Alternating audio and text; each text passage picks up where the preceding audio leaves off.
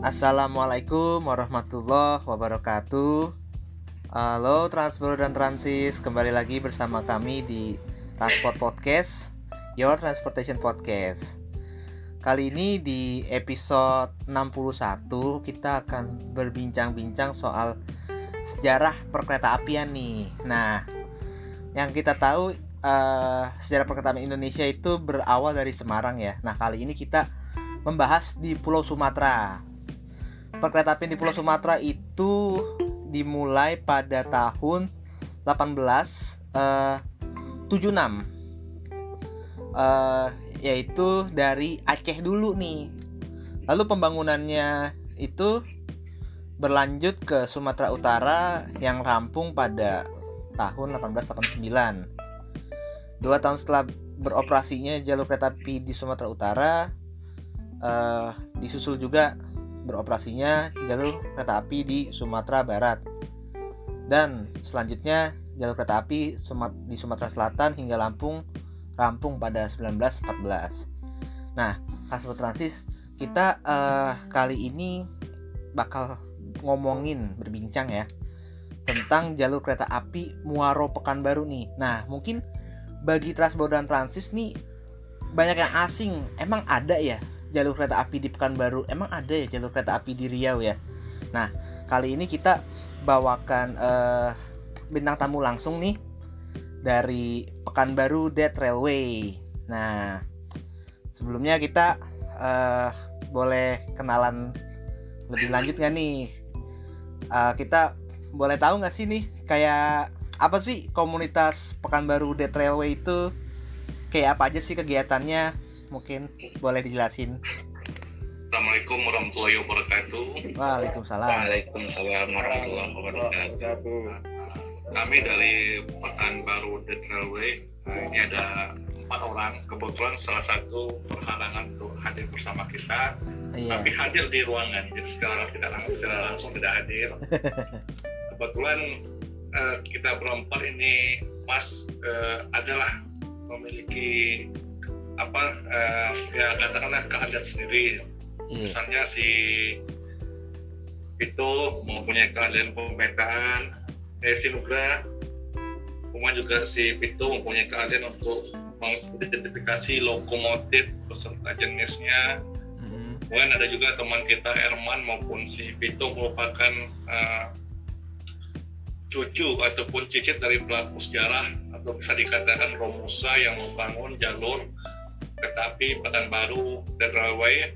Wow. Sedangkan saya sendiri Heri itu uh, merupakan uh, awal yang memulai uh, jejak sejarah Pekanbaru dulu. Jadi berbekal data-data awal yang saya punya, mm-hmm. saya menginformasikan ke teman-teman. Jadi awalnya saya sendiri udah, udah 11 tahun lebih kurang uh, berkeliling Riau menulis mengenai kereta api ini uh, juga kita keliling-keliling ke hutan ataupun ke daerah-daerah sekitar provinsi Riau juga uh, itu kita saya sendiri bersama teman-teman mencari rel-rel yang tersisa. Mm-hmm.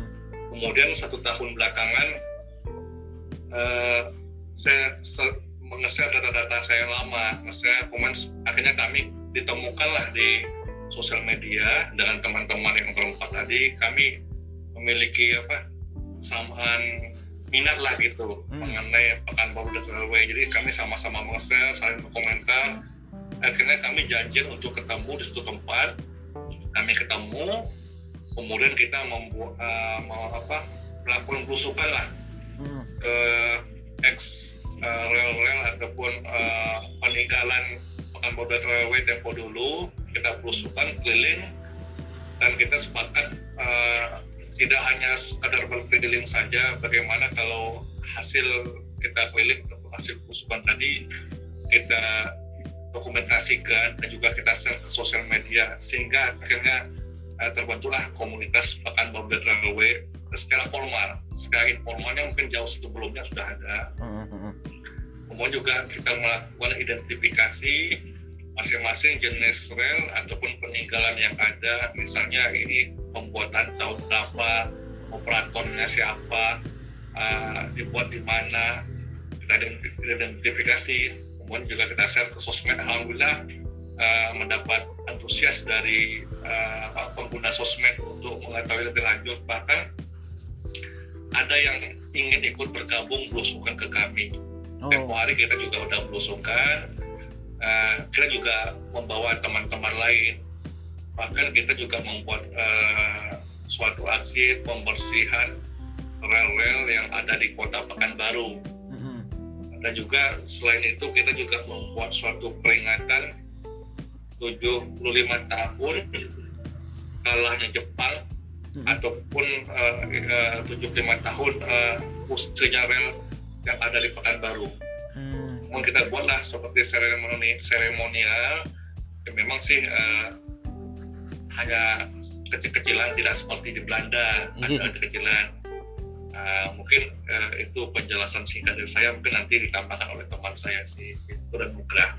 Oke. Okay. Uh, ya lah segitulah kalau kita bicara mengenai apa ya profil dari komunitasnya yang udah disampaikan dengan baik tadi dengan Bang Heri. Iya. Dan kata-kata begitulah sekarang jadi hasil daripada belusukan kami dan jalan itu keliling-keliling baik itu di dalam kota maupun di luar kota bersama Herman juga yang ada di Gunung. Mm -hmm. Itu kami masukkan ke dalam sosial media yang Instagram itu namanya railway mm-hmm. sama di blog ya. Oh, ada blog, ada blognya ya? Ada blognya yang di linknya yang ada di bio itu bang. Ah, ah, ah. Uh, yang blogspot itu ya? Ya ya blogspot. Oh, iya, iya. Cuma kami lebih update nya ke Instagram. Ah, ah, ah. Pengguna Instagram masyarakat Indonesia kan besar. Betul. Betul. Uh, jadi ya kami memanfaatkan platform itu untuk memberikan edukasi kepada uh, masyarakat baik itu secara online maupun langsung ke lapangan. Dan jadi waktu kami terjun ke lapangan itu nggak hanya belusukan pulang enggak. Mm -hmm. Jadi kami lebih sering ya bang ya mengajak warga lokal um, untuk membantu kami menunjukkan benda apa yang ada di sana. Apakah iya ini peninggalan uh, kereta api? Mm -hmm. Nah kalau iya peninggalan kereta api kita duduk lembut dia tentukan oh ini punya siapa ini ini ini diambil dari mana gitu dan masyarakat yang ikut sama kami di lapangan alhamdulillah pelan-pelan tahu oh gitu. Ah, ah jadi diedukasi. hanya bilang besi tua itu besi rel udah gitu aja. Uh -uh. jadi waktu kami datang ke sana ini bang ini dari zaman nih ini udah 130 tahun nih bang mereka terkejut oh ya, iya. Gitu. itu ada tulisannya di relnya gitu. uh, jadi uh, tuh Pak Rahman tuh ikut kemarin tuh. Berarti itu ya diedukasiin ya warga-warga sekitar Betul. itu jadi lebih terbuka jadi lebih apa ya lebih mau menggali ternyata yang rumah yang saya dudukin sekarang ini dulu bekas jalur kereta loh gitu ya kan nah, iya. jadi tak pada tahu lah terbuka gitu uh, okay. jadi nggak cuma datang ngambil data pergi enggak itu nggak batasan ya bang ya uh, uh. kayak gitu tuh nggak batasan lah jadi langsung kita edukasi kepada yang punya tanah yang punya lahan uh, uh. karena dia tuh yang sering ke sana kalau kami kan pendatang ibaratnya di sana nggak sering ke sana uh, uh. nah jadi ya udah lah kita edukasi pelan pelan pelan pelan akhirnya mau hmm. terima oke okay. itu uh, kalau mengedukasi kayak gitu apakah masyarakat menerima kan biasanya takut. Ya kalau yang di Pulau Jawa ini kalau soal itu pasti akan digusur. Maksudnya takut ya. nah itu ada feedbacknya kayak gimana tuh? Biasanya ditanyain mau ngapain? Ya mungkin jadi orang ternyata bukan uh, lebih pulang sama seperti yang Mas Azam sampaikan jika di Pulau Jawa uh, demikian. Kita pun di sini juga demikian Mas. Uh, oh gitu. Ada salah satu warga kita cerita aja yang padanya lah. Uh, uh, apa apa apa? Uh, Ibu Desrina ataupun Ibu Desi. Jadi rumah dia itu persis di belakang rumahnya ada sebuah lokomotif tua. Mm -hmm. Jadi beliau ini itu rumah peninggalan dari orang tuanya. Almarhum orang tuanya pernah berpesan bahwa rumah itu mesti dijaga jangan sampai dijual. Hmm. dan jagalah namun di satu sisi dengan kehidupan sulit saat ini ibunya sudah tidak mampu untuk menjaga rumah. Mhm. dia ingin menjual rumah tersebut tapi dengan harga yang pantas termasuk dengan peninggalan sejarah yang ada di rumah tersebut. Memang selama ini ada beberapa pihak yang mendatangi Mhm. ini rumahnya dilepas berapa? Harga berapa? Tapi dia memiliki rasa khawatir karena yang datang itu merupakan makelar. Ah makelar. Jadi bukan bukan apa bukan peminat sejarah tapi makelar. Ah. dan juga eh, setiap yang datang di ke sana dia memiliki rasa khawatir. Apakah benar ini pelaku sejarah mencari informasi atau hanya mencari atau mem- memanfaatkan situasi. Dengan menjual rumah ini di kemudian hari sehingga ibu tuh berinisiatif untuk membuat sebuah buku tamu. Saran dari kami juga ibu buat buku tamu. Di situ disebutkan juga nomor handphone namanya identitasnya. Jadi ibu jadi sekarang ibu tuh jujur eh, setiap kami ke sana atau kami membawa tamu ingin berkunjung ke sana kita juga memberikan katakanlah uang terima kasih atas kontribusi ibu itu untuk merawat dan menjaga sejarah dari Pekanbaru dan RWW ini. Mhm. Cuma kan nggak selamanya ibu itu mampu bertahan dan dengan merawat dan menjaga rumah itu. Jadi memang ibu itu sendiri ada keinginan kepada pemerintah kiranya berkenan untuk merawat kereta api itu dan menjaganya ataupun membuat sebuah monumen dipersilahkan. Ibu tuh dengan senang hati karena dia, dia, dia sudah nggak sanggup Mhm. untuk menjaga. Karena kesulitan ekonomi. Mohon maaf eh, terutama di kondisi covid saat ini. Mhm. Nah, jadi eh, beliau juga udah gini loh deh siapa yang bersedia rum- membeli rumah ibu ini ibu kasih silahkan dibeli tapi dengan harga yang wajar. Harga yang pasti tidak melalui makelar jadi itu jadi eh, ya seperti itulah kemudian juga kita belusukan ke daerah-daerah lain yang ada di Kabupaten Muantan Sinini yang ada di Provinsi Riau Mhm. di situ juga kita dapat informasi bahwa rel-rel ataupun lokomotif ataupun rangkaian kereta api ini tempo dulu itu telah dijual. Oh, dijual. Jadi direpreteli, dijual dijual. Jadi mohon maaf, eh, waktu itu mereka menjual aja sudah cukup untuk biaya hidup mereka. Mhm. Sudah dapat beras berkarung-karung. Bahkan salah satu wa- warga dikenal dengan nama sebutan Haji Besi. Itu itu juragan besi itu. penjualan rel-rel itu beliau mampu melaksanakan ibadah haji Oh, gitu. uniknya bang waktu kami itu turun ke lapangan mencari jejak-jejak itu awalnya masyarakat di sana tuh ada yang takut nggak mau ngasih itu bang ya.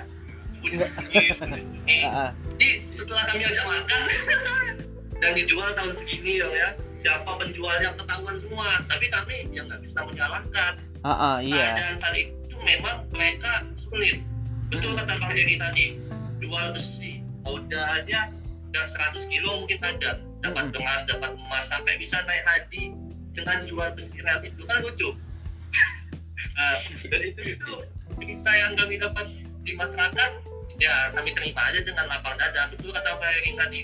Kalau ada sisanya lebih baik jangan dijual lagi karena ini aset gitu. Iya, bukti aset sejarah. ke depannya. Jadi kalau untuk kita sebagai generasi muda ini yang mengetahui sejarahnya bukan hanya lewat foto-foto dokumen saja tapi ada lah bendanya buktinya ada gitu. Tetap sih kalau kami kalau komunitas ini ya bergerak semampu kami sejauh yang kami bisa tapi yang memegang regulasi tetap pada pemerintah yang Iya, terkait gitu Betul. gitu kan Oke, ya kita lebih kerasa di sini Jawa sama lah iya ya. Oke, kita masuk nih bang. Eh, eh, jadi eh, alasan kuat dibangunnya jalur kereta api Muaro Pekanbaru tuh sama Jepang apa? Alasan kuatnya. Nah, terus kenapa pula si Belanda nih nggak nggak tertarik sama sekali untuk membangunnya? Malah dibangun besar-besaran sama Jepang. Nah, itu gimana bang? Iya itu bang, ceritanya gimana tuh bang? Oke, jadi gini bang, uh, alasannya Jepang itu betul kali pengen bangun jalur ini gitu ya. Mm -mm. Nah jadi itu sebetulnya ini kita tarik dulu ke belakang. Mm -mm. Belanda dengan ilmuwannya, uh, namanya itu Tuan de Graaf ya. Mm -mm. Tuan de Graaf ini dia geolog, geolog yang menemukan mineral batu bara di Sawalunto. Oh gitu. Nah, itu tahun 1868. Jadi awal-awal kereta api ada di Sumatera Barat atau Sumatera Tengah lah bang lebih umumnya Heeh. itu karena dari tambang batu bara itu Tambang batu bara awalnya. ya di Sawalunto. Maka itulah dibangun jalur dari Padang, Ema Haven ke Sawalunto. Jadi rencananya kan tambang batu bara ini nanti dibawa ke Padang dari pelabuhan Teluk Ayuan ke Ema Haven, Mm -mm. Wah, kan gitu. Iya.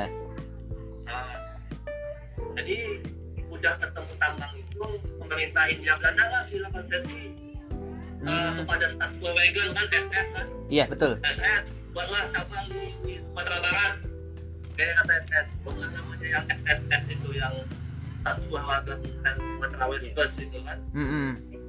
nah, terus pelan-pelan udah buat jalurnya sampailah akhirnya eh, tahun 1906 Mm -mm. 1906 itu ada pengusaha Swiss namanya Tuan Hans Hans Esper. Nah, Hans Esper ini dia mengirim surat sama pemerintah India Belanda. Kenapa nggak kita teruskan ke pantai timur aja dalam hal ini Pekanbaru? Oh gitu. Iya. Ah, tapi pemerintah India Belanda acuh saat itu. Mm Ah, nantilah begitu kan. Belum penting kali gitu. -mm. Iya. Mm. Uh, masuklah tahun 1920 1920 ada lagi survei pembuatan jalur Trans Sumatera uh, oleh Tuan Nivel oleh Tuan Nivel ini jalur yang ada di Sumatera Barat yang sudah terbentang dari Padang atau Emahaven Sawalunto sampai ke Muaro Sijunjung atau Muaro Kalaban Heeh. itu diteruskan ke utara mengarah ke Pasir Pengarayan ke Sumatera Utara Mm ke -mm. arah barat selatan diarahkan ke Emolek, Air molek ke ya. Pilahan, Mm -mm. ke Lahat, Sumsel selatan sampai ke Lampung. Heeh. Itu 1920. Nah, 1925 itu udah ada dokumennya di dalam buku yang judulnya 50 tahun status Koregan. Oh udah masuk itu ya pas Oh iya. master Ah, plan. Ada tuh di petanya, peta Trans Sumatera. Di Lawang Sewu juga ada tuh. Iya. Iya iya iya ada ada. Ah, ya kan ada tuh jalur yang udah terpasang sama jalur yang masih dalam Masih- penelitian. Iya iya benar-benar. Nah, 1925 dia rupanya 1930 eh tuh belum belum belum waktu dalam survei itu Belanda masih mikir tuh mau nembus ke Sumatera Tengah ke Sumatera Timur Mm -mm. mahal juga katanya karena tembus-tembus bukit Iya. gitu. nah, bikin terowongan bikin jembatan bikin apa pula duitnya ngomong gitu agak ada gila-gilaan Iya iya. Mahal kali nih bang. Nah, iya terus sampai lah terjadi krisis besar itu apa namanya itu Palais ya Palais krisis Palais yang itu tahun 30-an itu Heeh. Iya Ah, Wall krisis. Street down gitu Iya Great Depression. ah ah mana kata Belanda deh dulu jalan dulu uang nggak ada gitu Iya. Akhirnya ditahan tuh ya. Ah, Nggak jadi. ah, jadi simpanlah dokumen itu eh datang si Jepang yang menginvasi tempat tua dapat satu dokumen itu Mm-mm. Hmm, dapat dokumen itu Langsung mantap eksekusi. nih kata Belanda deh gitu kan. Nah, mantap gitu kan. Langsung eksekusi. utara pula di Sawalunto nah si Jepang ini datang ke Sumatera kan nggak nggak langsung tiba-tiba bikin ternyata riset ulang. Oh gitu riset lagi. uh, riset ulang. Jadi ketika riset ulang Jepang itu menemukan tambang di di Tangko bang nah Tangko di Kuantan sini di desa Pertai namanya Mm-mm. Tangko itu tambang batu bara di Riau kan Heeh. kalau di Sawalunto kan Sumatera Barat Iya. nah itu tuh garis lurus itu Mm. jalurnya Mm-mm. dibuat Jepang jadi waktu Jepang ekspor ulang eh temu tambang batu bara di Tangkung temu emas di Logas ah. ya udahlah tapi kita jatuh di tempat baru gitu kan iya dibikinlah jalur lah kita tuh udah dapat ah, kita udah dapat tiga nih sawah lunto batu bara Tangko batu bara Douglas emas. fokus mas gila kan Jepang ini dapat nih tiga. Mm-mm. ya udah. Oh, si Jepang ini melihat lagi wah Pekanbaru tahun 42 udah punya pelabuhan di Sulawesi yang langsung connect ke Singapura. Iya iya. Nah, benar-benar deket ya. Jepang si Jepang ah, si Jepang mikir lagi. Ambisi. Daripada kita ke Padang lewat Teluk Bayu terbahan satu torpedo eh, apa seperti di apa? Apa eh, ya karena di langsung ke Pekanbaru. Samudra Hindia itu laut lepas Ah, ah. kawan sama serangan kapal Inggris satu sekutu. Mm-mm. mending ke Pasifik. Kita, kita lewat Sungai Siak Pekanbaru aja ke Singapura gitu. Hmm gitu. Kebetulan si Jepang ini di Singapura dia punya tempat pencucian itu batu bara oh iya. baru punya refinery iya iya. Nah jadi jarak antara eh, Sumatera Barat ke Singapura via Pekanbaru Mhm. itu lebih dekat. Lebih dekat. Membelah sungai. Ah, ah, sungai Habis gede kan? relatif ya relatif lebih aman. Mm-mm. nah, habis itu biaya lebih murah juga gitu. Hmm, ngerti ngerti ngerti. Nah habis itu kata Jepang udahlah kita buat ayo jalur penerbitan baru ini. Kita abaikan lah semua eh, ini pandangan kata Belanda bikin mau bikin ini bikin itu penting jalur jadi ah. ditambah pula Romusa kan 120 ribu Iya. orang termasuk kakek saya sama lagi di Eh, eh. terus Eh, terus untuk bekerja Iya. jalur ini jadi ya itulah alasan Jepang kenapa dia memilih jalur dekat baru karena dia menemukan sumber daya alam yang sangat baik kalau itu perdagangan Asia Timur Raya plus akses dan eh, dan lebih dekat ke Singapura via Pekanbaru dengan mengaliri Sulawesi hmm. Ngerti. ya seperti itu ada yang tambahan bang ya atau bang Herman mau tambahan Ya, eh, Mas Azam dan Mas Eka ya, salam kenal. iya Saya Herman Shah.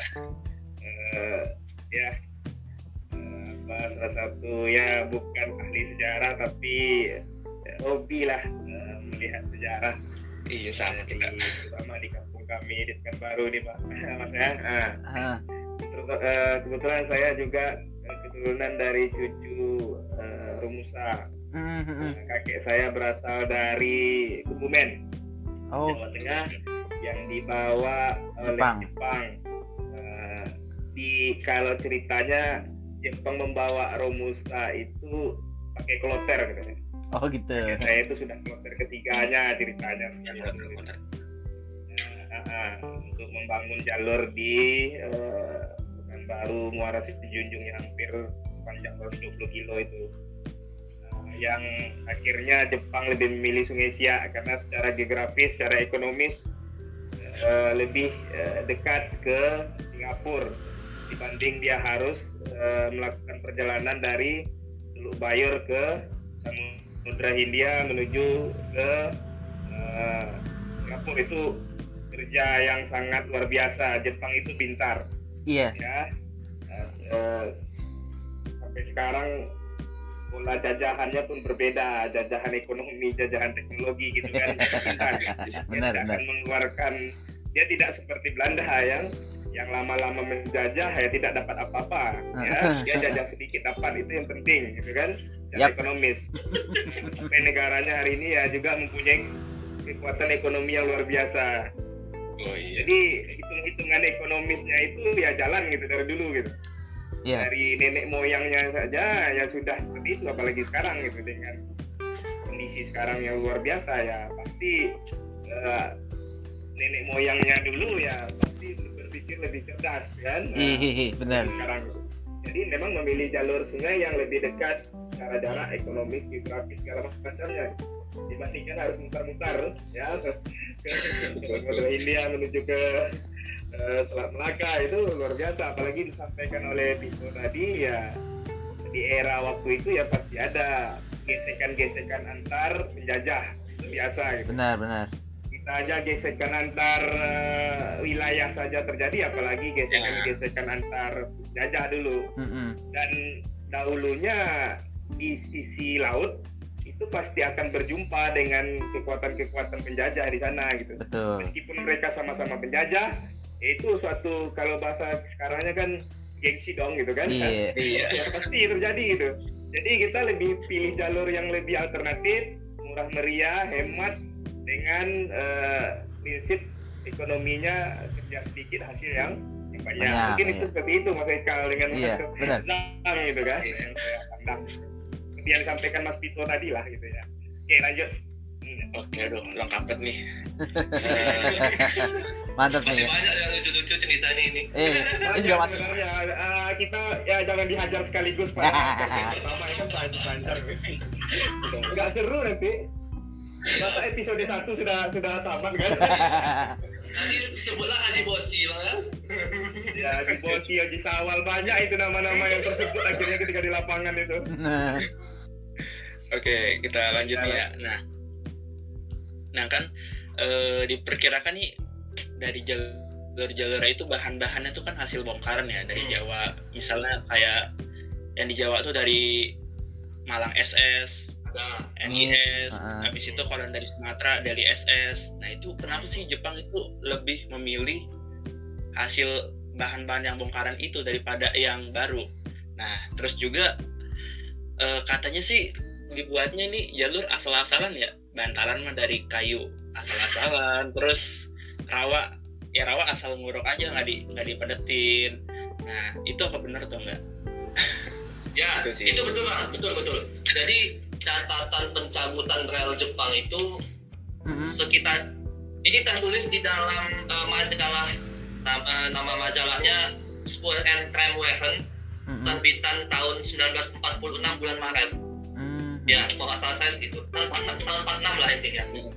Eh, ditulis bahwa sekitar 400 km rel di Pulau Jawa dicabut sama Jepang 400 kilo loh macam-macam tuh Eh, dari mana aja tuh? da- iya dari berbagai perusahaan negeri maupun swasta. Iya. Kalau di Sumatera dia mengambil jalur milik DSM Delhi Spurweg Mas Hapi yang sekarang menjadi Divre 1 Sumatera Utara Aceh. Betul. Itu lebih kurang 100 kilo. Jadi ada total 500 kilometer rel yang dicabut untuk pembangunan jalur ini. Itu benar itu bukan bohong. Sama kayak di Burma ya dia ngambil buat di Burma ya? Betul. Jadi sebagian rel Westel Logo itu sampai dibagi dua. Bawa ke Sumatera satu ke Burma satu. Termasuk para Romusa Mm-mm. Romusa juga dibagi dua itu. Sekalian tuh dibawa ya? ke Sumatera nah, dibawa ke Sumatera satu ke Burma satu. Nah Oh. buyut saya ini mbah saya ini awalnya mau dibawa ke Burma cuma nggak jadi udah ditransitkan di Singapura itu ceritanya udah menunggu tinggal berangkat ke Burma tapi singa Sumatera butuh tenaga dah kau ke Sumatera aja gitu oh ya betul betul betul, betul. Eh, jadi itu serius ceritanya itu Uh, terus apa tadi ya? Uh, ke- kenapa Jepang me- memilih mencabut? Kembali kepada uh, pernyataan Bang Herman tadi, ekonomis. Eh, berarti berarti alasannya apa? Eh, lebih ekonomis karena anggaran yang nggak cukup karena lagi perang dunia atau emang kualitas punya Belanda tuh lebih bagus gitu? Kualitas Saya rasa alasan pertama Bang tadi lah. Anggaran ya? kan lagi perang dunia gitu kan. Lagi perang dunia lagi genting ya kan. Terus emang butuh banget ya akhirnya ya udahlah Nah, cabut-cabut aja lah iya. butuh cepat kan? Ha-ha. Butuh cepat juga. Kalau mesen dari Jerman baru gimana? oh mahal Butuh waktu. Heeh. Ah. Iya. Nah itu pembuktian kami terhadap data yang ada di lapangan Mm-mm. sama yang di dokumen udah kami temui semua kemarin bang ya ya Gus ya Mas Sukit sama Bang Elman juga waktu kami ke desa Foto Baru itu ada rel ada satu delapan batang Mm-mm. delapan batang rel utuh dijadiin pagarnya banget oh. Pagar sebuah pasar pasar itu pasar desa. Heeh. itu rel relnya itu punya NIS loh yang dicabut dari Jogja loh oh iya. Dicabut dari Jogja itu. Ada empat batang punya NIS enam batang kami tidak tahu punya siapa. Iya pernah lihat itu di Instagram yang NIS, yang grup juga. Ya NIS tuh. Hmm, Oke. kami temuan di sana. Rel-rel Jawa itu. Ada juga yang dari Mojokerto juga ketemu. Dari Babat Jombang juga ketemu. Makanya ya jalur-jalur apa tuh cabangan-cabangan dari jalur utama di Jawa kayak misalnya. Babat, ada hilang. Bab- ya dari Babat terus eh, yang dari Jogja ke Bantul pada dicabut-cabutin ya. ya dicabut. Jadi Gimana?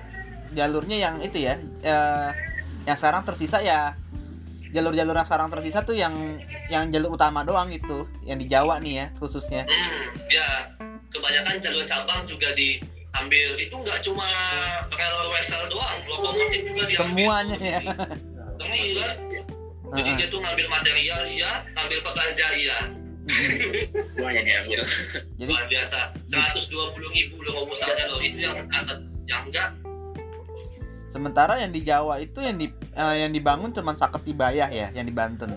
ya di Jawa Saketi Bayah di Burma itu yang Kancana Bumi itu Banyak ya. Pekan- Banyak di ah, Burma ya? Sumatera yang Pekanbaru Muaro Hmm, hmm, hmm. tapi yang yang paling parah itu ya Pekanbaru sama di Burma itu Burma itu. Hmm. Pokoknya habis-habisan buat dua itu ya, buat Pe- Pekanbaru habis-habisan. sama Burma. Romusa itu Romusa diambil berapa bang? 120 ah, 120 ribu ya Gus ya Mm-mm. itu Romusa yang tercatat secara kasar Nggak cuma Yang orang Indonesia. selamat- ah, yang selamat hanya 20 ribu 100 ribu meninggal itu Mm-mm. GBK penuh bang Dan itu orang-orangnya nggak cuma orang Indonesia doang ya, campur ya. Ada orang Belanda juga, tahanan perang. campur campur Ah, Heeh. Selama ini kan kita kalau di sejarah bilangnya itu itu orang Indonesia semua gitu, padahal enggak gitu. enggak campur Oke, oke. yang apa yang orang non Indonesia Hmm. atau tentara kenil itu masuknya ke tahanan perang tahanan Hmm, perang hmm, perang gitu. Ah, Oke, oke. Oke, kita lanjut ya. Pertanyaan yang apa ya? Ada bingung sih buat saya juga. Nah, itu kan ada ada yang bilang nih dalam suatu literasi, eh, literasi.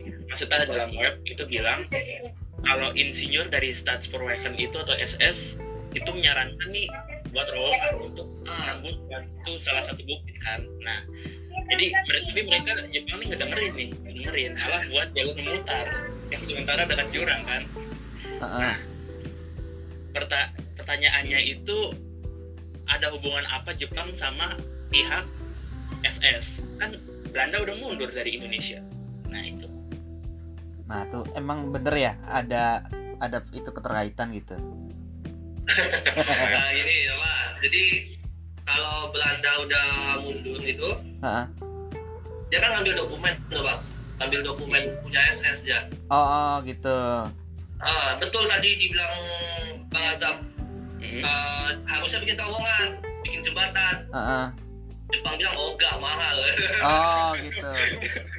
Pokoknya dia lihat lihat dokumen dulu tuh ya. Belanda aja ah, salah satu menunda proyek itu aja Belanda karena kemahalan bang ya Heeh. Karena kemahalan bikin terowongan bikin jembatan ya Iya. apalagi Jepang yang baru datang tiba-tiba bikin kereta Ah, gitu iya ya udahlah nah jadi gini mengakalinya Jepang itu dia menyusuri sungai Sungai ya? nah, Sungai apa? In- sungai Indragiri yang- atau apa ya? namanya sungai Kuantan Oh, Kuantan. sungai Tapan sampai di penghujung sungai Siak dekat kan Mm-mm.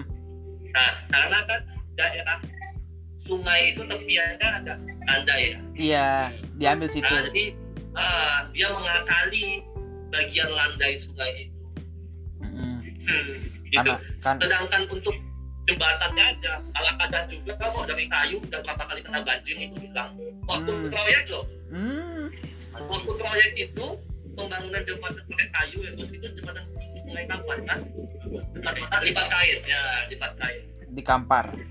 Nah, ya di kampar di lipat kain sekitar camp 7 tidak tidak jauh dari camp 7 itu terdapat jembatan. Eh, jembatan kereta api itu dibuat dari kayu. Jadi ketika pengerjaan datang banjir besar habis. Tinggal semua orang yang di situ. Iya. Aduh. Berarti emang kesimpulannya itu ya? emang dia kali mematikan ada jalur mati tapi jalur mematikan bener bener dead railway mematikan banget ya. Banget. Karena ya juga apa ya kesimpulannya tuh anggaran juga terbatas gitu mem- memangkas anggaran Iya. banyak. Karena lagi perang gitu. Kesimpulan kesimpulan utamanya tuh itu gitu. Nah nih bang eh, aku mau nanya nih bang Eh, layout stasiun Pekanbaru kan di dekat sungai nih itu kayak gimana sih? Kan kalau dilihat dari Instagramnya Pekanbaru Dead Railway itu ada jalur lori terus ada eh camp-camp segala macem gitu loh. Eh itu bisa jelasin nggak sih itu kayak gimana? Terus juga di sepanjang kota Pekanbaru misal dari eh mana ya? Dari Sultan Syarif Kasim nih airport itu kan ada jalurnya ya. Katanya lewat depan airport itu sampai ke dekat sungai Siak itu tuh. Itu peninggalannya tuh ada apa aja gitu apa ah ini pak yang ahli peta dulu lah ah iya iya so- yang dekat bandara di bawah ini Ya, sangat. Baiklah. Ini kita mulai dari mana dulu nih? Eh, ya kayak gimana sih eh, peta jalurnya Pekanbaru itu jalur rel di Pekanbaru kota itu Oh, Sam- betul baru aja boleh. Eh, kayak gimana sih tuh kira-kira bentukan stasiunnya atau jalurnya terus kayak ya ada apa sih kayak segitiga pembalik lah atau kayak gimana lah gitu ada peninggalan apa aja juga di kota Pekanbaru tuh rel-relnya di mana aja Jadi gini. Mari kita mulai dari game satu dulu ya. oh camp satu tuh apa tuh camp satu. Game satu ini posisinya di tepi Sungai Siak. ah ah. Kalau sekarang di posisinya tuh di pasar 50 sekarang. Hmm, hmm. Mungkin bisa dibantu buka Google Map. Iya sambil Itu buka Google posisinya Map di nih. 50 tuh. Campnya. Itu buat itu ya, camp-camp apa kayak misalnya barak ya, barak eh, pekerja Barak, gitu ya. Bekerja. Oh gitu. Sebenarnya camp tuh begitu ya. kirain kirain aku tuh stasiun gitu loh. Eh, itu sebenarnya daerah camp satu tuh udah satu paket sih stasiun iya, bedeng iya, Oh iya ya kayak mungkin jalannya sekitar 100 200 meter lah. kalau ibarat tuh ini ya apa segmen ya, segmen kalau dalam pembangunan gitu ya. Kurang Nah, lebih. segmen gitu. kurang lebih.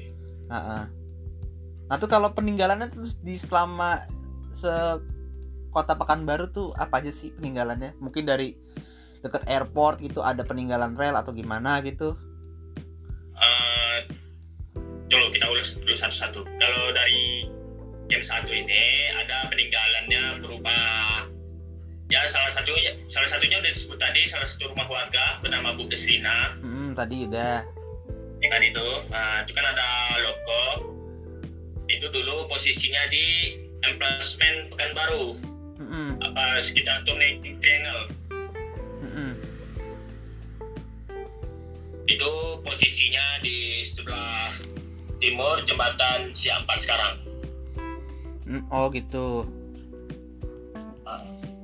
Uh, kemudian ada sebuah eh, ada dua buah batang rel di atas sungai Mm-mm, mm-mm. di atas sungai Sago namanya terletak di jalan Juanda itu merupakan kemungkinan jalur lori lori yang lebar sepur 700 met- mm Mm-mm. itu lori tujuan ke pelabuhan mungkin fungsinya untuk angkutan logistik dari pelabuhan ke stasiun atau camp Mm, mm, mm, mm. di sebelah timur itu kan ada nampak jalan lengkung Mm, mm, mm, mm. Iya, ya benar. nah jalan lengkung namanya jalan lokomotif Ah, itu jalannya tuh di tepi bukit. Jadi jalan kereta apinya tuh dibikin mengitari bukit. Mengelilingi bukit. Makanya dibuatnya melengkung. Oh gitu, ada bukit situ ya. ya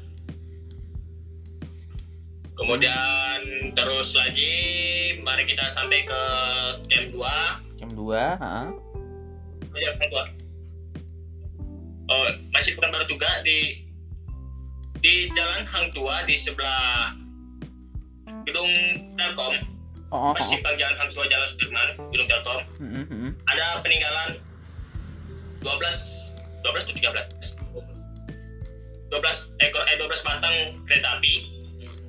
Eh, eh 12 batang rel milik SSS punya SSS Sumatera Star Superwagon oke oke. Tambahkan sedikit mas Oh. yang untuk di area Pekanbaru Mm-mm. kita ada menemukan beberapa rel kereta api itu di di jalur di jadi gini eh, tempo dahulu muncul suatu instruksi dari otoritas bahwa eh, rel-rel kereta api lokomotif ataupun properti peninggalan dari Jepang Mm-mm. terkait Pekanbaru Dead Railway ini dikumpulkan di suatu tempat. Mm-mm. tempat ini jujur sejauh ini di Pekanbaru yang mengetahui saya bersama Pito kemudian ada beberapa orang teman lain itu sengaja kita rahasiakan tempatnya. Kita kita informasikan ke publik. Di tempat tersebutlah di tempo dahulu properti dari Jepang ataupun terkait dengan Pekanbaru dan Railway dikumpulkan. Di sana kita masih banyak menjumpai rel-rel cuma kita ke- keterbatas keterbatasan waktu kita berkunjung ke rumah warga Mm-mm. di masa covid ini kan uh, jadi ragu ataupun khawatir gitu kan iya jadi kita dipersilahkan berkeliling carilah rel yang ada aja jadi Mm. kami banyak menyumpai macam-macam rel kalau saya jelas kalau saya mungkin kurang begitu paham itu jenis relnya apa Mm-mm. Nah, cuma dulu kami banyak, ya mungkin ada sekitar puluhan batangan rel kereta api. Mm-mm. Kemudian eh, dari rumah tersebut di masih satu area area atau di, keluar dari perumahan tersebut kita menjumpai beberapa batangan rel yang menjadi pagar ataupun batas tanah antara rumah A dan rumah B itu diberi batas. Batasnya itulah merupakan rel kereta api. Cuma eh, markingnya itu nggak kelihatan lagi mas. Hanya tertulis eh, Bochum Bochum Pocum. Sebuah kota di Jerman. Oh iya. Produsen pabriknya BV Bochum ya. Hanya muncul itu aja. Itu saya jumpa itu banyak. Di tiap batas rumah warga itu ditemui. Ada itu. Kemudian di beberapa ruas jalan Pekanbaru besi-besi rel kereta api itu masih kita jumpai Mm-mm. itu tersimpan di dalam tanah yang sekarang udah tertutup oleh semen Mm-mm. kemudian juga di beberapa perumahan di Pekanbaru itu eh, menjadi batas ataupun portal mungkin lebih kurang seperti itulah eh, tertanam. Kemudian di tahun 2011 di sekitar Bandara Sultan Sarid Pekanbaru saya menjumpai rel kereta api cukup panjang. Mungkin seingat saya ada sekitar 5 meter. Kemudian di tahun 2011 ada sebuah proyek pengerjaan infrastruktur terkait pelaksanaan PON 18 PON 2012. tahun 2012 di Pekanbaru. iya tahun 2012 di Nah, Riau jadi rel itu raib, hmm hilang raib hilang. Nah itu masih di sekitar Pekanbaru. Mm-mm. Kemudian kita beralih ke luar kota di Kabupaten Kampar sekitar 65 km dari Pekanbaru, tepatnya di ibu, ibu kota Kabupaten Kampar yaitu Bangkinang. Bangkinang Ya, situ kita ada menjumpai eh, katakanlah camp ataupun perumahan eh, dari pekerja tadi, baik itu pekerja wanita maupun eh, pekerja laki-lakinya. Mm-mm. Bahkan di di salah satu SD di daerah Bangkinang tersebut yang dulunya merupakan camp itu masih kita jumpai sebuah monumen monumen Mm-mm. uh, monumen tersebut tertulis nama-nama uh, para pekerja yang pernah tinggal di sana. Allah nanti kita kirimkan gambarnya mas. apa apa kita Kita nanti kirim juga ikut kita ikut kita kirimkan post nanti. juga kok di Ya, post nah, Instagram. itu tertulis nama-nama eh, pekerja romusanya, eh, pekerjanya, Mm-mm. asal negaranya dari mana tertulis. Oh gitu. Iya tertulis. Kemudian di situ juga ada sebuah kloset Kloset. duduk. Nah, jongkok mau jongkok. Jongkok. Nah, itu duduk yang dulunya digunakan oleh para eh, pekerja. Ah, ah. Kemudian juga gak jauh dari tempat tersebut kita menjumpai sebuah uh, bangunan yang dulunya menjadi camp ataupun camp wanita Mm. yang saat ini dialih fungsikan menjadi markas tentara dan juga pabrik karet. Oh gitu. Nah, kemudian beralih dari Bangkinang tadi ke sebenarnya gini mas di area Pekanbaru sendiri di camp 1 ataupun di camp 2 di Pekanbaru camp camp 1 2 itu di Pekanbaru mas Mm-mm. camp 3 camp 4 camp 5 camp 6 itu di Kampar Kampar. uh, sampai dengan camp 8 uh, kemudian itu di daerah tersebut kita memang tidak menjumpai sebuah peninggalan seperti rel ataupun lokomotif Mm-mm. tapi penuturan warga bahwa daerah tersebut dulunya merupakan perlintasan Kereta. rel kereta api Pekanbaru Pekanbaru Railway Cuma saat ini kita tuh masih menjumpai properti-propertinya mas seperti katakanlah paku atau pasa ataupun peninggalan lainnya Mm-mm. eh, yang udah besi-besi yang udah karatan itu itu masih kita jumpai itu masih disimpan oleh warga Mm-mm.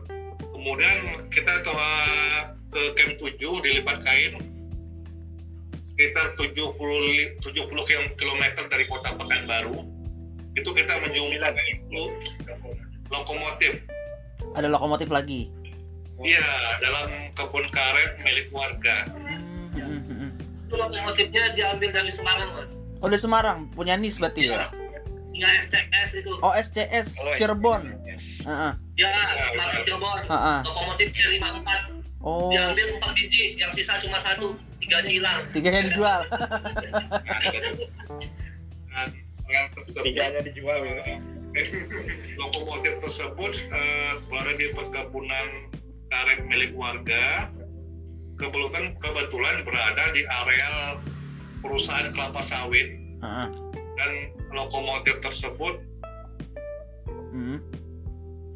areal perusahaan kelapa sawit. Nah, kemudian eh, lokomotif tersebut dibuatlah tempat yang lebih layak dibandingkan sebelumnya gitu. Jadi dibuat sebuah pondasi dan ditempatkan lebih tinggi Mm. ya mungkin maksudnya sebagai monumen cuma saat ini eh, kondisi fisiknya terbengkalai tidak terawat udah karatan dan juga berlumutan Mm. penuturan warga sekitar di tahun 95 itu masih utuh Oke. dan sekarang tuh kondisi udah tidak utuh lagi udah banyak dicopot menggunakan alat atau mesin eh, itu sekitar 45 km dari lipat kain Mm. itu kita banyak menjumpai eh, rel-rel kereta api mas ada satu empat batang Mm. eh delapan batang yang menjadi pagar dari sebuah pasar Mm. Mm. di depan rel tersebut ada sebuah jalan jalan eh, jadi di jalan tersebut ada sungai kecil Mm. penghubung sungai kecil sungai tersebut uh, penghubung uh, yang digunakan apa akses warga ke area perkebunan warga itu uh, ada jembatan kecil yang terbuat dari rel kereta api mas cuma kita belum bisa mengidentifikasi itu relnya siapa milik siapa karena kalau kita identifikasi kita akan apa mengganggu akses transportasi warga Iya iya. Nah, cuman di selain itu di tim 8 tersebut penuturan warga yang disampaikan ke saya yang merupakan eh, saksi sejarah tempo dahulu, beliau eh, menyaksikan teman-temannya dulu mencabut mencabut rel kereta api lokomotif Mm. bahwa di sekitar eh, rel tadi kita menjumpai sebuah bangunan yang sudah cukup tua yang dulunya merupakan uh, rumah dari dokter pada Hmm. saat pembangunan jalur Rel. kereta api di sekitar Camp 8 tersebut rumah dokter asal Jepang. Oke. Kemudian nggak jauh dari si- eh, tempat rumah dokter tersebut kita menjumpai kuburan massal eh, dari Romusa maupun tahanan perang. Ada ada tahanan perang di situ ya? Iya ada kuburan massalnya. Kuburan Jadi, massal. Di dalam sana. Kemudian nggak jauh dari eh, kemudian di, kita berlanjut masih ada di camp 9, 10, 11, 12 dan 13 itu di daerah Sumatera Barat. Itu ter- terakhir tuh ya ke arah Muaro. Enggak, mereka 14. Oh, sampai 14 14. balik lagi ke Riau. Oh, jadi gitu. 9 eh dari 10 eh, jadi 11, 12, 13 itu Sumatera Barat. Sumatera Barat. Kalau 14 di camp 9 camp 9 di Tambang Batu Bara di sekitar Desa Petai kita menjumpai rel di dalam sungai. Hmm, oke oke. Rel dalam sungai. Kemudian di sekitar lokasi tersebut eh, kita juga masih banyak menjumpai peralatan-peralatan milik Jepang, Mas. Itu eh, kita punya semua dokumentasinya ada. Nah, jika dibutuhkan artinya kita bersedia untuk mengirim Oke. dokumentasinya. Baik. baik. Itu ada properti untuk galian tanah gitu, gali gali-gali batu gitu. Mm-mm. Eh, kemudian kita juga menjumpai beberapa rel yang ada di pinggiran hutan. Mm-mm. Cuma saat ini rel tersebut telah di- diamankan ke tempat yang aman oleh warga. Sebelumnya rel tersebut pernah ada usaha untuk diambil paksa gitu. Jadi ketahuan oleh warga, rel itu diselamatkan, disimpan di suatu tempat yang cukup aman. Oke. Kemudian di area camp 14 itu kita menjumpai Itu di Riau ya? eh, masih di Riau, Riau. dekat Taman Batu Bara di Tangko. Hmm, Tangko. kita menjumpai eh, sepertinya dulu itu merupakan apa mas? Eh, perumahan. Kita nggak tahu itu rumahnya apa kita nggak tahu persis. Cuma di situ kita banyak menjumpai genteng-genteng tua yang berasal dari Singapura. Hmm, eh batu bata batu bata yang berasal dari Singapura dari Singapura. uh, ber Alexander dan juga ada stempel Mitsubishi. Jadi mungkin uh, untuk masa lalu di Riau sendiri uh, batu bata yang dari luar negeri itu dari Singapura dari Prancis itu hanya dimiliki oleh orang-orang kaya. Mm-mm. Jadi kemungkinan itu kemungkinan bisa jadi itu properti dari perumahannya rumahnya orang Jepang kali ya ataupun sebagai mandornya Angkatan Border Railway Ah, ah. kemungkinan. Bisa jadi ya itu. Eh, kemudian konon penubuhan warga sekitar di sana terdapat sebuah tugu Mm-mm. bertuliskan aksara Jepang Mm-mm. cuma kami belum menemukan kita sudah mencari cuma belum ketemu kita belum ketemu kita sudah berusaha untuk mencari. Dan di sekitar tersebut itu terdapat sebuah makam. Ada itu makam. makam tua itu mm, eh, warga negara Selandia Baru. Punya orang jadi eh, jadi keluarga-keluarganya udah berkunjung ke lokasi tersebut untuk mengadakan sebuah seremonial ataupun ziarah lah istilah dari kita.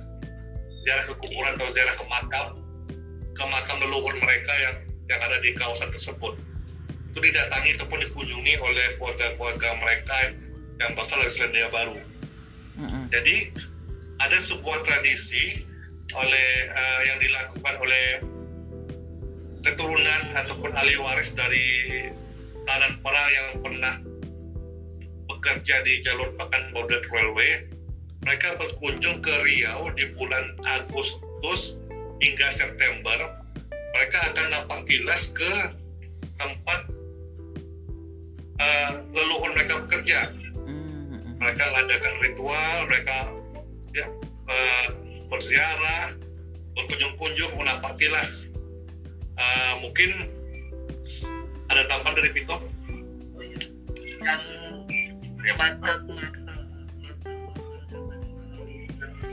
desa itu hmm. yang punya sejarah baru itu mereka itu tentara tentara Selandia Baru tentara Selandia Baru ya tentara Selandia Baru yang saat itu usianya masih muda-muda lah tahun 30 tahun itu sekitar lebih kurang itu lebih dari itu orang lebih nah, yeah. jadi di itu dan berita itu datangnya dari Aceh.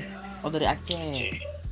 Ah jadi dulu uh, Jepang ini Aceh ini ada di Aceh terus hmm. iya mereka banyak yang mungkin ya fisik ya pelatihan meninggal di sana. Dan sampai sekarang ini tangkap pasal itu cuma dikasih tanda ya dikasih tanda bahwa di sini ada tangkap pasal selandia perang dan Australia itu ke Longgas. Ya Longgas ke camp sembilan Longgas. Mereka ziarah sekaligus memperingati yang namanya Anzac Day. Hmm. Anzac Australia New Zealand Armed Forces tiga bulan mengganti di sana di jam sembilan belum ya tidak punya. Itu aja gitu. Jadi seperti itu lah. Sisa-sisanya ya sisa-sisa itu ada cuma ada yang terekspos tapi warga tidak tahu ada yang dibiarkan. Begitu aja ada yang disimpan. Oke. Okay. ya uh, uh, berarti nih bang ya uh, kalau kita ngomong bekas-bekas uh, jalurnya itu di Pekanbaru kota itu mungkin uh, masih ada rel yang tertanam ter, ter, atau tertimbun. Kalau bisa kan di Jawa tuh relnya ditimbun dan dijadiin kayak jalan gang gitu. Nah kalau di Pekanbaru tuh gimana tuh? Ya untuk di Pekanbaru kota sendiri sisa-sisa rel bed lah ya, ex rel bed gitu ya. Uh -uh jalan yang dulunya bekas jalur itu ya jadi jalan raya jalan biasa aja mm-hmm. jadi jalan mm-hmm.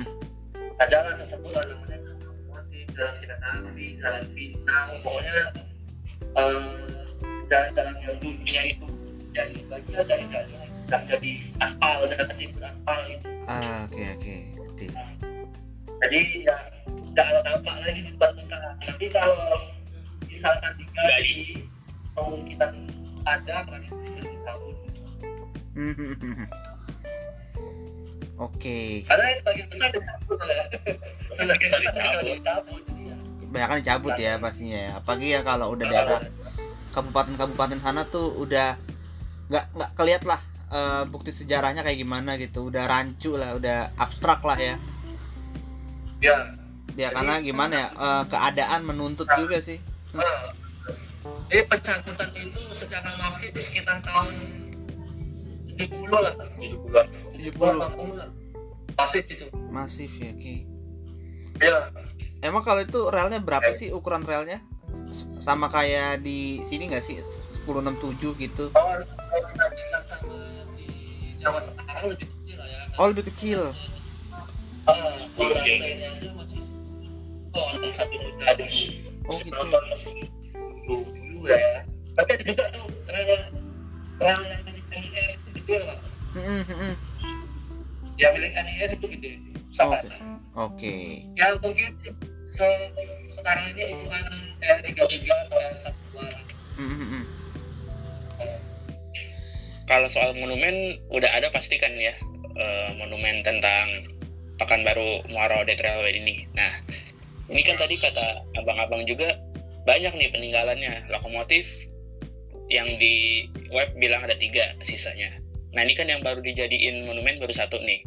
Nah kenapa nggak dijadiin aja? Nah terus juga rel-relnya habis itu bukti-bukti kayak paculnya dan masih banyak lagi kenapa nggak dibuat dimasukkan ke monumen?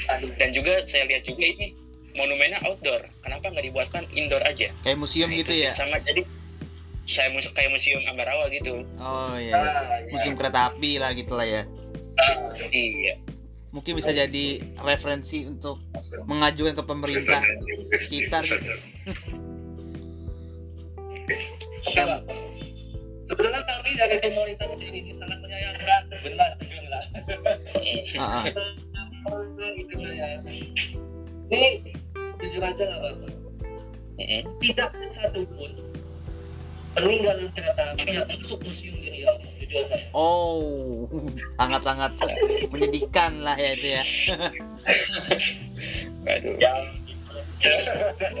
ini gila katanya ah, gitu lah jadi ya gimana ya saya tuh tidak bingung soalnya saya bukan pemegang regulasi gitu loh jadi ya nanti Iya. ya pengen ya dibuatlah kayak di nggak usah kayak jalan rawa lah. Yang layak gitu aja lah ya. Sawah lunto gitu. Yang terjaga gitu yang untuk apa mengatur dan udah di jadiin monumen pun. Kurang juga maksudnya itu udah monumen monumen aja gitu nggak ada. Penjelasan Iya. itu dapat di mana ini buatan mana ini yang dulunya dapatnya Mm-mm.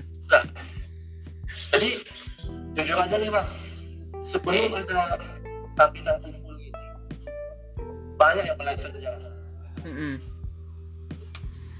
melesetnya kenapa? Contohnya monumen yang di eh, pahlawan raja itu yang di simpang tiga itu udah bang fenomenalnya ya. Di Google Google banyak. Mm-mm. lokasi ya yang yang makam pahlawan raja itu. Dibilang di situ lokomotif seri seri tiga tiga. Iya. eh, yang beredar di masyarakat ngomong oh itu lokomotif dari Padang. Sebagian ngomong oh itu lokomotif dari Tanjung Bung dekat stasiun. Mm-mm. kan simpang siur itu datangnya ya udah di situlah kami jelasin. Sebetulnya ini diambil dari Tanjung Bung tapi lokomotif tiga tiga ini hanya dimiliki oleh yang di Padang Nah, ketika dapat Tanjung Bung itu dia tidak tidak utuh sepenuhnya. Paling ke 30 persen 30 persen utuh terus ketika tahun 90-an ya wilayah dinyatakan sebagian mengambil dari Padang Mm-mm. tapi bentuk semulanya gitu terus ada yang bilang lagi eh gerbong yang di belakang lokomotif itu dapatnya di Imbangin dulu dapatnya di sini. Ya saya bilang oh salah salah bilang. Lah waktu saya survei aja di roda ada tulis PPKA oh, oh, oh. Orang zaman Jepang udah lucu jadi ya. Kayaknya. edukasi dari yang punya tanah sendiri. Ada gitu Ada. ya. Jadi kalau dibilang kenapa tidak dibuat lebih bagus seperti zaman awal aja disepelein apalagi sampai situ Mm-mm. itu nggak bisa jawab Eh, sekedar menambahkan mas ya Iya. Iya. Eh, beberapa tahun lalu kita ada diskusi fokus group discussion Mm-mm. mengenai sejarah perkereta apian di Riau ini. Tempo hari juga di forum tersebut dihadiri oleh beberapa tokoh masyarakat Riau juga ada dari oleh budayawan, kepala dinas pariwisata provinsi Riau. Jadi kami berkeinginan untuk menjadikan sebuah monumen. monumen Tapi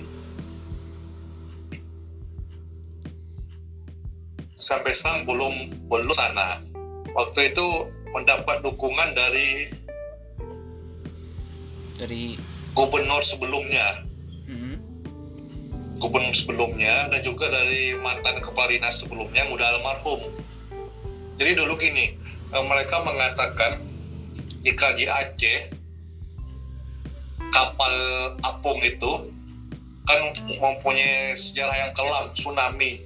Iya. Bisa menjadi objek wisata. Iya. Kenapa di Riau tidak bisa menjadi objek wisata juga? Kata itulah analogi yang yang kami sepakati tempo hari. Jadi kita buatlah sebuah monumen di lokasi tempat adanya uh, rel kereta api tempo dulu. Tapi sampai sekarang belum terlaksana. Uh, itu mungkin juga kita nggak tahu kenapa alasannya. Ya mungkin juga miskomunikasi antara orang terdahulu dan saat ini mungkin nggak ada nggak ada pemberitahuan informasi bahwa dulu kita ada FGD sepak, uh, sepakatnya seperti ini kenapa nggak diteruskan? Mungkin seperti itu. Mungkin mm-hmm. ini miris bagi kita mas ya, di Inggris sendiri ada sebuah monumen mm-hmm. mengenai Pekanbaru Dead Railway oh ya ada ya lengkap dokumentasi ada ada ada, ada. ya ada ada tertulis jarak dari Pekanbaru ke Lipat Kain, Pekanbaru Padang, oh juga ada besi. Mm-hmm. Uh, hal demikian kami sudah sudah ingin membuat, mm-hmm. tapi kami juga pikir-pikir nilai ekonomisnya. Nanti kalau kami buat, nanti mau diapakan? Siapa yang merawatnya? Mm-hmm. Karena ada pihak yang ingin menyumbangkan pantangan rel kereta api untuk menjadi demikian tapi mereka ingin partisipasi dari pemerintah seperti apa mm-hmm. cuma ide kami ini belum juga kita sounding belum kita informasikan ke, ke pihak terkait belum kita informasikan ini terkendala di covid mas jadi uh, mm. ide kami terhenti kita juga punya ide tempo hari apa tilas Pekanbaru Railway keliling kota Pekanbaru menggunakan sepeda. Kita bersepeda mengelilingi uh, peninggalan Pekanbaru Railway. Cuma juga terkendala dari COVID jadi ide ini terhenti. Ya kita mungkin pesan harapannya COVID cepat berlalu dan kita uh, kembali dalam kondisi normal sehingga ide-ide kami tadi dapat direalisasikan. Jadi ini bukan menjadi sebuah pesan kosong di kemudian hari. Mana loh buktinya bahwa di Pekanbaru ini ada kereta api? Jadi kita prihatin mas. Uh, di kita kan sini ada anak sekolah SD mm-hmm. itu di, diberikan suatu pelajaran muatan lokal edukasi lah mengenai budaya dan kearifan lokal. Iya benar. Bukan terkait dengan sejarah tapi tidak satu pun membahas mengenai Pekanbaru dan Railway karena secara tidak langsung Pekanbaru dan Railway ini memberikan kontribusi terhadap kota Pekanbaru. Betul, betul. Di kota Pekanbaru ini terdapat nama-nama suatu tempat kelurahan hmm. yang memiliki apa menyerupai nama-nama yang ada di Jawa. Kenapa? Itulah mereka itu merupakan rumusan-rumusan datang dari Jawa akhirnya berkumpul di Pekanbaru berarti di Pekanbaru membentuk perkampungan hmm. ada perkampungan Wonorejo nama-nama Jawa oh, gitu iya. mas nama-nama jadi menurut saya pribadi rumusan yang, yang datang dari Jawa untuk Pekanbaru dan Railway itu memberikan kontribusi kontribusi bagi perkembangan Pekanbaru uh, ada tambahan Pit? Uh, ya. kalau yang fondasi museum baru berdiri yang belum ada mengenai apa membuat sejarah kereta api kota baru itu setahu saya setahu saya ya. tapi saya harap sebenarnya ketika saya penulis lagi tidak ada ya. No. Sebetulnya memang ya, ada. Ya,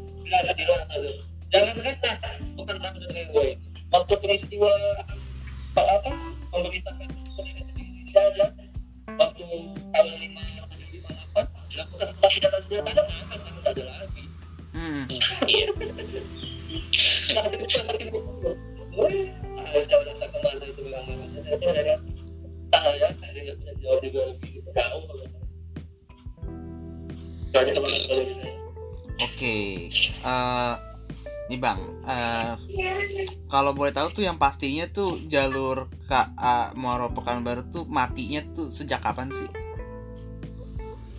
Yang paling pasti. Matinya. Hmm. pada awal mati. Ya 1943 sampai 15 Agustus 1945 oh. Udah mati 15 Agustus 45 itu. Berarti dua hari sebelum Merdeka. matinya se- dua hari Iya. sebelum merdeka? Dua hari posisi jalurnya udah tersambung ya dari Muaro Pekanbaru dengan ala kadarnya tadi tuh ya. Berarti Nah, jadi waktu bermasalah udah selesai proyek selesai pulang keluarga. Eh berarti kebetulan pas ya dan udah. Sejak dari situ pas ya kan eh, kita merdeka nih terus kita bikin DKARI nah itu tidak di apa ya tidak dilirik ya berarti. Kayak terasingkan gitu ya.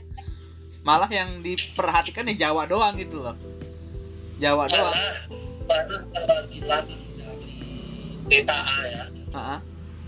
DTA datang ke sini itu pernah terus disurvey ulang lagi pernah tapi tidak ditanggapi serius sama pemerintah. Hmm, waktu itu masih pemerintahan Soekarno tahun 50-an oke. Iya. Hmm, nggak ditanggapi serius. Mereka, berarti secara tak langsung DTA tahu ada jalur ini. Tahu Tapi dong. kita nggak nggak itulah nggak nggak nganggap nggak serius. tepat lah. Heeh. lah yang dilibatkan nggak ada pantok punya Itjen Itjen bagi kereta api kok dilibatkan Hmm, hmm, hmm. Tuh. nggak jauh dari jembatan yang saya ceritain tadi jembatan yang hanyut iya. Mm-mm. Ada Itjen nah, tahu banget tidak sepuluh bulan nggak ada. Hmm. kalau udah Itjen mana yang pantok kan dari hari langsung dari pusat. Bukan dari display oke. Iya. oke. Oke. Tapi ya gitu aja. Oke nih bang. Eh, kita masuk ke closing statement nih bang ya ini menarik banget nih eh, cerita eh, sejarah dari Pekanbaru Dead Railway ini sebenarnya masih banyak lagi ya yang bisa kita kulik gitu dengan dengan eh, secara detail tiap-tiap eh, daerah gitu ya cuman eh, mungkin next time kita bisa berkolaborasi lagi gitu ya terhadap eh, jalur perkeretaapian Muaro Pekanbaru ini. Eh, kalau closing statement nih, em, kira-kira ada pendapat nggak sih dari komunitas Pekanbaru Dead Railway ini? Apakah jalur KA Muaro Pekanbaru ini harus di direaktivasikan gitu? Beserta juga ada jalur mati di Sumbar ya yang eh, lewat apa eh, Lembah Anai, lewat Singkarak gitu sampai ke Sawah Lunto itu juga perlu nggak sih direaktivasi nah terus juga kan sekarang ada ini nih ambisi pemerintah ini mau menyambungkan Pulau Sumatera dengan rel. Yaitu dari Binjai ke Aceh gitu. Binjai sampai Aceh mau di direaktivasi lagi di, di, direvitalisasi lagi. Terus juga udah dibangunkan dari Rantau Prapat ke Kota Pinang dan dengan rencananya ntar ke Pekanbaru ke Jambi, Palembang sampai ke Tanjung Karang sampai ke Bakauheni katanya gitu ya. Nah, ini kan jadi suatu kemajuan gitu loh untuk perkeretaapian di Pulau Sumatera khususnya gitu. Kalau itu bisa terrealisasi. Apalagi nih eh, keberadaan jalur KA Muaro Pekanbaru ini kan vital ya karena tuh dia membujur gitu dari timur ke barat gitu loh.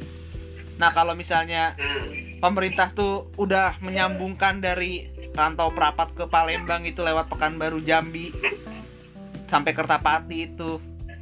Dan dengan ada cabangan Pekanbaru Muaro ini ke Sumbar gitu ya. Berarti kan kira-kiranya nih ibarat kata tuh eh, jalur KA di Sumatera tuh bisa dibilang naik kelas lah. Dari yang tadinya di Fre jadi Daop gitu karena udah nyambung. Ya. Nah, itu gimana sih eh, pendapat dan harapannya lah bagi perkereta apian di Riau ini dan juga Pulau Sumatera menurut komunitas Pekanbaru Dead Railway ini? uh, dari sisi saya pendidik mungkin tak muluk-muluk mungkin uh, untuk tentang sejarah ya sejarah Pekanbaru Muaro ini tragedi pembangunan jalur maut itu minimal masyarakat terutama uh, anak sekolah mahasiswa segala macamnya itu tahu minimal tahu mm-hmm. ya uh, minimal tahu itu kan ada proses dari kebijakan pemerintah seperti materi di sekolah, yeah. kurikulum segala, segala macamnya gitu, itu yeah. pasti gitu. Kalau kita ya terbatas menyampaikannya, saya uh, Pak Eri, uh, Mas Tito, Mas Nugra segala macamnya itu kan terbatas di media, di media sosial kita. Kita turun ke lapangan, ya sebatas itu aja sampaikan ke media sudah gitu. Tapi kalau regulasi pemerintah itu kan lebih baku, bisa dimasukkan ke uh, mata pelajaran kurikulum seba, uh, sebagaimana macamnya. Jangankan orang luar gitu, masyarakat luar, masyarakat Pekanbaru tidak tahu sebenarnya sejarah itu gitu. Iya. Kita tidak menyalahkan mereka tidak uh, tidak tahu, itu mereka me memang mereka tidak tahu gitu. Mm-mm. Saya tahu kan karena memang saya keturunannya gitu. Iya. Orang yang tidak tahu macam mana gitu kan? Iya. Hmm. Sedangkan rel 12 batang yang nampak di jalan besar aja masyarakat tidak tahu gitu. Tidak tidak, tidak peduli. Diri 12 batang itu. Iya. Yang mereka tahunya kantor Telkom. Mm-hmm. Tapi batangan rel yang berada di sisi jalan itu aja mereka nggak tahu gitu. Kita nggak bisa nyalahkan gitu. Nggak pernah ada di buku pelajaran, nggak pernah ada disampaikan ya. Jadi harapan saya pribadi yang juga saya sebagai pendidik, nah, di sana ya ada peran pemerintah. Minimal ada suatu monumen segala macam. Karena memang arah arah yang yang dibangun pemerintah hari ini baru ya untuk sebatas ya hiburan ngumpul-ngumpul anak-anak sore hari yang sudah gitu. Sejarah yang lain-lainnya yang nggak nggak nggak nggak terlalu menarik mungkin. Kalau untuk memajukan bukan bagi mereka tidak menarik karena karena tidak ada yang membuat mereka menarik gitu. Ah itu masalahnya mas. Ya masa Asam mas Hafiz. Itu iya. yang kita jumpai. Jangankan anak sekolah mas. Saya sebagai pendidik di kampus itu mahasiswa saya yang nggak tahu itu. Jangan karena sekolah yang pikirannya masih masih gimana gitu. Mahasiswa yang pikirannya sudah jauh ke depan saja ya nggak tahu mereka. Iya iya jadi terkesan ya Pekanbaru itu memang tidak ada apa-apanya meskipun aslinya ya seperti itu Pekanbaru ada sejarah besar nasional yang terjadi kan iya. nah, tragedi pembangunan jalur maut itu ada itu cuma karena tidak tersosialisasikan nah, pemerhati sejarah terbatas mm-hmm. secara uh, substansi, secara uh, kebijakan ya kami bukan pengambil kebijakan ya itu yeah. masih jadi masalah. Yeah, itu yang harapan saya sebenarnya Mas Azam, Mas uh, apa ya Apis bahwa yang dasarnya aja tahu sudah jadi gitu. Nah, ada kebanggaan yeah. kami bahwa Pekanbaru pernah menjadi mega proyek Jepang untuk membangun uh, jalur kereta api gitu dengan mengorbankan banyak tenaga remusa. Ah, ingat Mas, yang yang tidak diketahui publik hari ini jalur itu apa pun namanya itu adalah buatan Jepang. Memang Jepang yang membuat cuma pakai tenaga manusia Indonesia. Iya. Iya. Mindset itu yang agak kurang di masyarakat bahwa yang buat-buat itu orang Jepang gitu. Bukan sebenarnya kan? Orang Indonesia nah, juga. Meskipun ada di sana tawanan perang, hmm, ada iya. Romusa, hmm. tapi mindset masyarakat yang membangun itu adalah Jepang. Jepang. Itu harus diubah. Nah, itu jalan kereta api dulu dibangun oleh Jepang. padahal kan yang mengorbankan banyak tenaga manusia Romusa. Uh, Terutama kakek saya yang yang ikut di situ gitu. Nah, cuma dia uh, karena agak sudah kloter ketiga gitu kan, membangun jalur itu memang dia selamat dari ya ya kalau nggak selamat kan saya nggak ada mungkin mas. Iya benar benar benar. Ya. Benar banget itu. Mas Tito juga gitu kan kalau eyangnya nggak ada ya dia nggak ada juga mungkin kan. Iya. kita juga nggak jumpa sekarang ini gitu. Jadi nih bang. ya seperti itu mas ya harapan saya lah gitu. Nah, jadi nggak muluk-muluk ya? kan yang teman-teman lain. Jadi nggak muluk-muluk ya bang Herman ya? Uh, kayak misalnya untuk ya, reaktivasi gitu-gitu nggak usah ya? Yang penting gimana uh, kalau nggak usah muluk-muluk ya kayak misalnya harus direaktivasi ya, untuk dibikin proyek infrastruktur usah gitu. besar-besar nggak usah panjang-panjang karena gini uh, berpikir panjang pun nanti kalau kalau kita ber, berkaca pada pola pemerintah ya ah ya paling gini besok saya tidak memerintah ngapain lagi mikir-mikir gitu. biar aja yang besok mikirin itu. Iya. Jadi yang yang yang nor- yang biasa-biasa saja tapi bisa menjadi luar biasa itu gitu. Dimunculkan apa peninggalannya aja dulu ya gitu ya dibanding harus ya jadi membangun ya, jangan infrastruktur ya peninggalannya saja. Ya tadi saya sampai saya sampaikan tadi kita rame-rame tadi ada teman-teman mem- membersihkan rel. Ya Iya. bagi mereka bagi masyarakat ya sebatas lihat ya gitu segitu aja biasa itu gitu kan? Nah iya. padahal itu kan sejarah yang besar bagi kota Pekanbaru gitu. Iya iya. Betul. Oke. Ya terima kasih banyak nih itu eh, itu yang ya iya terima kasih banyak nih eh, bang Erman Iya, Mas. bang Ya. Heri Iya. bang Vito dan bang Nugra gitu ya eh, atas Ya. eh, partisipasinya dalam podcast ini ini sangat menarik banget eh, pembahasannya Eh, dan semoga ini bermanfaat untuk eh, masyarakat luas ya khususnya masyarakat Indonesia biar lebih Ya. tahu amin amin amin lebih amin, tahu amin. lah bahwa iya. eh di Pekanbaru di Riau ini punya kereta lah gitu. Dulu tuh punya kereta punya jalur kereta gitu. Yang selama ini tuh masih jadi asing. Bahkan orang Pekanbaru aja nggak tahu gitu. Asing banget gitu. Dan semoga dengan adanya podcast ini bisa membantu orang-orang bisa menyebarluaskan bahwa adanya sejarah itulah gitu. Oke eh, akhir kata ya terima kasih banyak semuanya. Mohon maaf atas kekurangannya. Wassalamualaikum warahmatullahi wabarakatuh